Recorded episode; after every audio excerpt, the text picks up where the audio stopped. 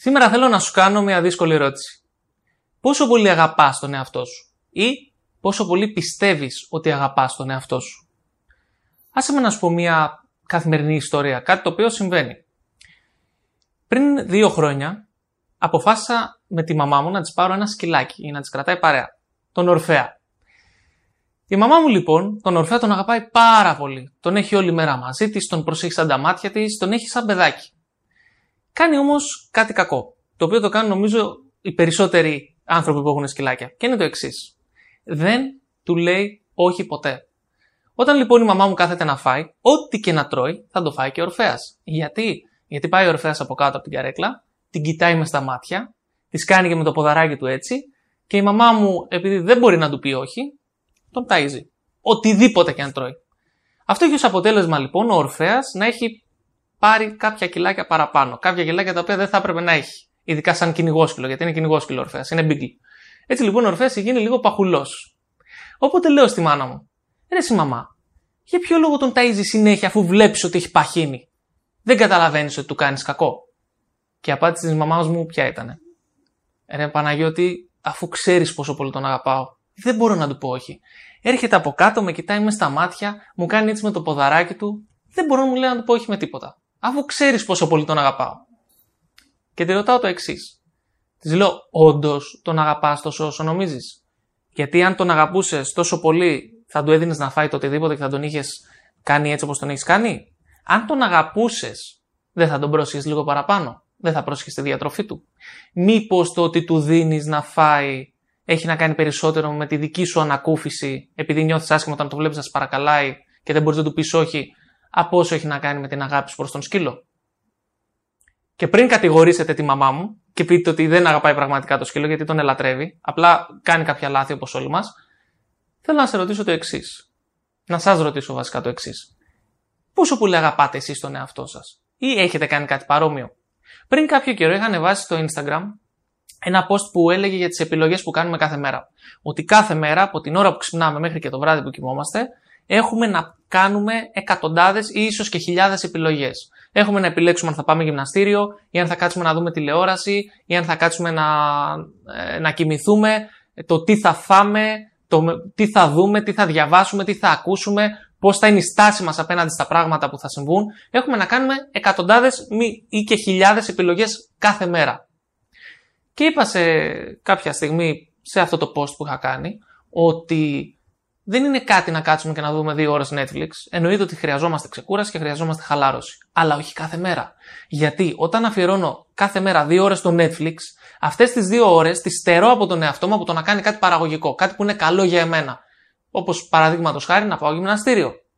Όταν κάθε μέρα θα φάω παγωτό ή θα φάω σουβλάκι ή θα φάω πίτσα ή θα φάω οτιδήποτε μου αρέσει πάρα πολύ για να νιώθω όμορφα, κάποια στιγμή θα δημιουργήσω πρόβλημα στον εαυτό μου.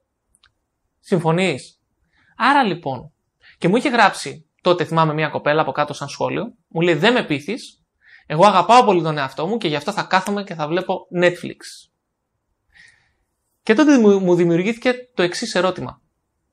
Όταν λέμε ότι αγαπάμε πάρα πολύ τον εαυτό μας και μπορεί όντως να το πιστεύουμε, το κάνουμε με τον σωστό τρόπο; Ή αγαπάμε τον εαυτό μας όπως αγαπάει η μαμά μου τον Ορφέα και δεν μπορεί να του πει όχι; Γιατί πολλές φορές θα πρέπει να θυσιάσουμε αυτό που θέλουμε τώρα με αυτό που θέλουμε μακροχρόνια.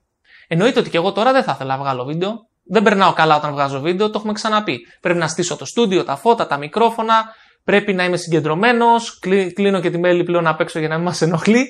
Δεν μου αρέσει πάρα πολύ. Νιώθω άβολα να μιλάω μπροστά σε μια κάμερα. Θα μπορούσα άνετα να κάθομαι μπροστά στην τηλεόραση και να βλέπω Netflix ή να παίζω PlayStation ή να πάω μια βόλτα, να πιω ένα καφέ, να πιω μια μπύρα, οτιδήποτε.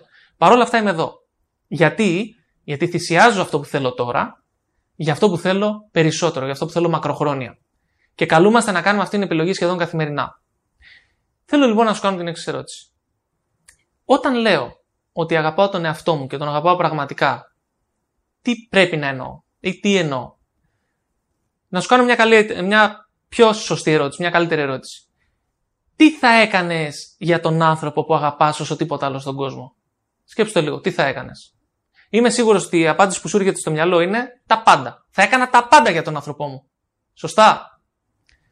Όταν λοιπόν λέμε ότι αγαπάμε τον εαυτό μας, γιατί να μην κάνουμε τα πάντα και για τον εαυτό μας; Θα ήθελες να βλέπεις τον άνθρωπο που αγαπάς περισσότερο σε αυτόν τον κόσμο να χαραμίζει τη ζωή του μπροστά από μια τηλεόραση, μπροστά από μια συσκευή, μπροστά από το PlayStation, να κάνει κακή διατροφή και να, και να κάνει κακό στην υγεία του, να μην πηγαίνει γυμναστήριο και να μην προσέχει το σώμα του; Θα το, ε, θα το ήθελες αυτό για κάποιον που αγαπάς πάρα πολύ; Γιατί λοιπόν να το θέλεις για τον εαυτό σου; Γιατί λοιπόν να λέω ότι δέχομαι τον αγαπάω τον εαυτό μου όσο τίποτα άλλο, αλλά του κάνω κακό; Ε, τότε πώς τον αγαπάω; Μήπως δεν τον αγαπάω με τον σωστό τρόπο; Έχουμε ακούσει πολλές φορές ότι η μέγιστη μορφή αγάπης είναι η αυτοαποδοχή. Το να δεχτώ τον εαυτό μου ως έχει. Και θα συμφωνήσω σε έναν βαθμό. Γιατί για να προχωρήσω, για να πάω μπροστά, πρέπει να δεχτώ το που βρίσκομαι τώρα. Πρέπει να δεχτώ την τωρινή μου κατάσταση. Και σίγουρα υπάρχουν κάποια πράγματα στον εαυτό μου που δεν μπορώ να τα αλλάξω. Δεν μπορώ να τα βελτιώσω. Άρα θα πρέπει να τα δεχτώ. Γιατί αν δεν τα δεχτώ, το μόνο που θα κάνω είναι να έχω ένα αποθυμένο, να έχω κάτι το οποίο δεν αλλάζει και να με βασανίζει. Οπότε όταν κάτι δεν αλλάζει, το δέχομαι. Όταν όμως κάτι αλλάζει, γιατί να μην το βελτιώσω, γιατί να μην το κάνω καλύτερο εφόσον δεν μου αρέσει αυτή τη στιγμή ως έχει; Αφού θα ήθελα για τον άνθρωπο που αγαπάω περισσότερο σε αυτόν τον κόσμο να αλλάξει και να το βελτιώσει, γιατί να μην το κάνω για τον εαυτό μου. Και θέλω να σου πω και κάτι άλλο. Μέσα στα πλαίσια της αυτοαποδοχής είναι και το να δεχτώ ότι έχω απεριόριστες δυνατότητες και ότι αν κάτσω κάτω και δουλέψω με τον εαυτό μου και αν κάτσω κάτω και κάνω αυτά που είναι δύσκολα και αποφεύγω, μπορώ να γίνω καλύτερος. Έτσι δεν είναι.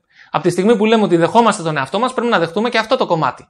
Ότι μπορούμε να κάνουμε πάρα πολλά πράγματα και δεν, το, δεν τα αξιοποιούμε δεν διοδοκιμάζουμε ότι είναι δύσκολο και στερούμε έτσι από τον εαυτό μας ευκαιρίες να γινόμαστε καλύτεροι. Η δική μου, ε, αν θέλετε, άποψη όσον αφορά την αυταγάπη είναι η εξής. Η μέγιστη μορφή αυταγάπης είναι η πειθαρχία. Γιατί; Γιατί η πειθαρχία είναι να θυσιάζω αυτό που θέλω τώρα για αυτό που θέλω περισσότερο. Να μην παίξω PlayStation, να μην δω Netflix, να μην φάω παγωτό, να μην φάω σουβλάκι και να κάνω αυτό που είναι καλό για το μέλλον μου, αυτό που είναι καλό για την υγεία μου, αυτό που είναι καλό για το σώμα μου, αυτό που θα με κάνει καλύτερο άνθρωπο. Συμφωνείτε; Αυτή δεν είναι η μέγιστη μόρφη αυταγάπης. Να κάνω το καλύτερο δυνατό για τον εαυτό μου. Όπως θα έκανα το καλύτερο δυνατό για κάποιον που αγαπάω πάρα πάρα πολύ. Και κάτι το οποίο που με χαλάει όσον αφορά. Με χαλάει πραγματικά και θα σου εξηγήσω γιατί. Όσον αφορά την αυταγάπη και την αυτοαποδοχή είναι το εξής. Όταν κάποιος δεν, είναι δεν είναι ευτυχισμένος, δεν έχει αυτοπεποίθηση, δεν έχει στόχους και είναι μίζερος, και ξέρουμε πάρα πολλούς ανθρώπους σε αυτή την κατάσταση και λογικά να έχουμε υπάρξει και εμείς σε αυτή την κατάσταση. Εγώ σίγουρα έχω υπάρξει. Το χειρότερο πράγμα που μπορούμε να πάμε και να το πούμε τον ανθρώπου εκείνο αυτή τη στιγμή που υποφέρει είναι είσαι OK έτσι όπως είσαι. Δέξου τον εαυτό σου. Είσαι μια χαρά. Δεν σου λείπει τίποτα. Και γιατί το λέω αυτό; Γιατί ο άνθρωπος αυτός υποφέρει. Ο άνθρωπος αυτός είναι δυστυχισμένος. Ο άνθρωπος αυτός δεν βλέπει φως στην άκρη του τούνελ. Και πάμε εμείς και του λέμε είσαι OK έτσι όπως είσαι. Και πείτε μου ότι δεν έχετε δει γραμμένη αυτή την, την έκφραση είσαι OK έτσι όπως είσαι. Κάπου στο, στο Instagram ή στο Facebook ή στο YouTube. Το λένε συνέχεια. Όχι, δεν είναι OK έτσι όπως είναι αυτός ο άνθρωπος. Προφανώς και δεν είναι OK. Και αν δεν του αρέσει, κάτι πρέπει να κάνει για να, για να το αλλάξει. Αν λοιπόν πάμε εμείς και του πούμε είσαι OK έτσι όπως έτσι όπως είσαι αυτή τη στιγμή, είναι σαν να του λέμε δεν μπορείς να αλλάξεις την κατάσταση, δέξου το, έτσι θα ζήσεις, τουλάχιστον να είσαι ευτυχισμένος. Μα αφού δεν του αρέσει, μα αφού υποφέρει, μα αφού πονάει, πώς θα είναι ευτυχισμένος; Δεν πρέπει να κάνει κάτι. Είναι το χειρότερο πράγμα που μπορούμε να του πούμε. Γιατί, Γιατί εκμηδενίζουμε την κατάστασή του. Την, ε, την ισοπεδώνουμε.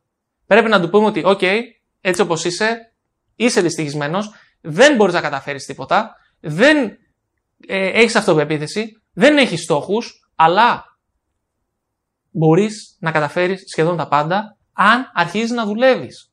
Κάνε το πρώτο βήμα. Πρέπει να, να αγαπήσουμε πολύ το δυναμικό μας. Το τι θα μπορούσαμε να είμαστε. Το τι μπορούμε βασικά να γίνουμε. Πρέπει να αγαπήσουμε αυτή την εκδοχή του εαυτού μας. Και όταν κάτι δεν μας αρέσει, δεν χρειάζεται να το δεχόμαστε. Μπορούμε να το αλλάξουμε. Το δεχόμαστε ως την υπάρχουσα κατάσταση. Αλλά δεν χρειάζεται να ζήσουμε για το υπόλοιπο της ζωής μας με αυτήν την υπάρχουσα κατάσταση, αν δεν μας αρέσει. Η μέγιστη λοιπόν μορφή αυτοαγάπης, κατά τη δική μου πάντα άποψη, είναι η πειθαρχία. Γιατί, όπως είπα πριν, ε, θυσιάζουμε αυτό που θέλουμε τώρα για αυτό που θέλουμε περισσότερο. Και αυτό που θέλουμε περισσότερο είναι σίγουρα κάτι καλύτερο για εμάς. κάτι καλύτερο για τους γύρω μας. Και θα σας κάνω άλλη μια ερώτηση. Κοιτάζοντας πίσω στη ζωή σας, γιατί έχετε μετανιώσει; Έχετε μετανιώσει μήπως γιατί δεν είδατε μια σειρά στο Netflix μια μέρα; Έχετε μετανιώσει γιατί χάσατε μια έξοδο; Έχετε μετανιώσει γιατί δεν κοιμηθήκατε δύο ώρες παραπάνω; Έχετε μετανιώσει γιατί δεν φάγατε το παγωτό ή δεν φάγατε ε, την πίτσα ή δεν φάγατε το σουβλάκι; Δεν νομίζω. Έχετε μετανιώσει περισσότερο για το χαμένο χρόνο, έχετε μετανιώσει για τις χαμένες ευκαιρίες και έχετε μετανιώσει για όσα δεν κάνατε λόγω φόβου, λόγω αναβλητικότητας και λόγω του ότι ο κακός σας εαυτός εκείνη τη στιγμή ήταν στην επιφάνεια. Αν λοιπόν αγαπάμε τον εαυτό μας πραγματικά, πρέπει να θέλουμε το καλύτερο για εκείνον. Όπως θέλουμε το καλύτερο για τους ανθρώπους που αγαπάμε περισσότερο σε αυτόν τον κόσμο. Και όπως θα κάναμε τα πάντα για αυτούς που πραγματικά αγαπάμε, έτσι να κάνουμε και τα πάντα για τον εαυτό μας για να τον κάνουμε ευτυχισμένο. Αυτά είχα να πω. Το ξέρω ότι αυτή η άποψη γενικά δεν είναι και δημοφιλέστερη και δεν είναι και πιο εύκολη κάποιος να την ακούσει. Είναι δύσκολο. Και είναι δύσκολο να το δεχτούμε ειδικά όταν δεν νιώθουμε καλά.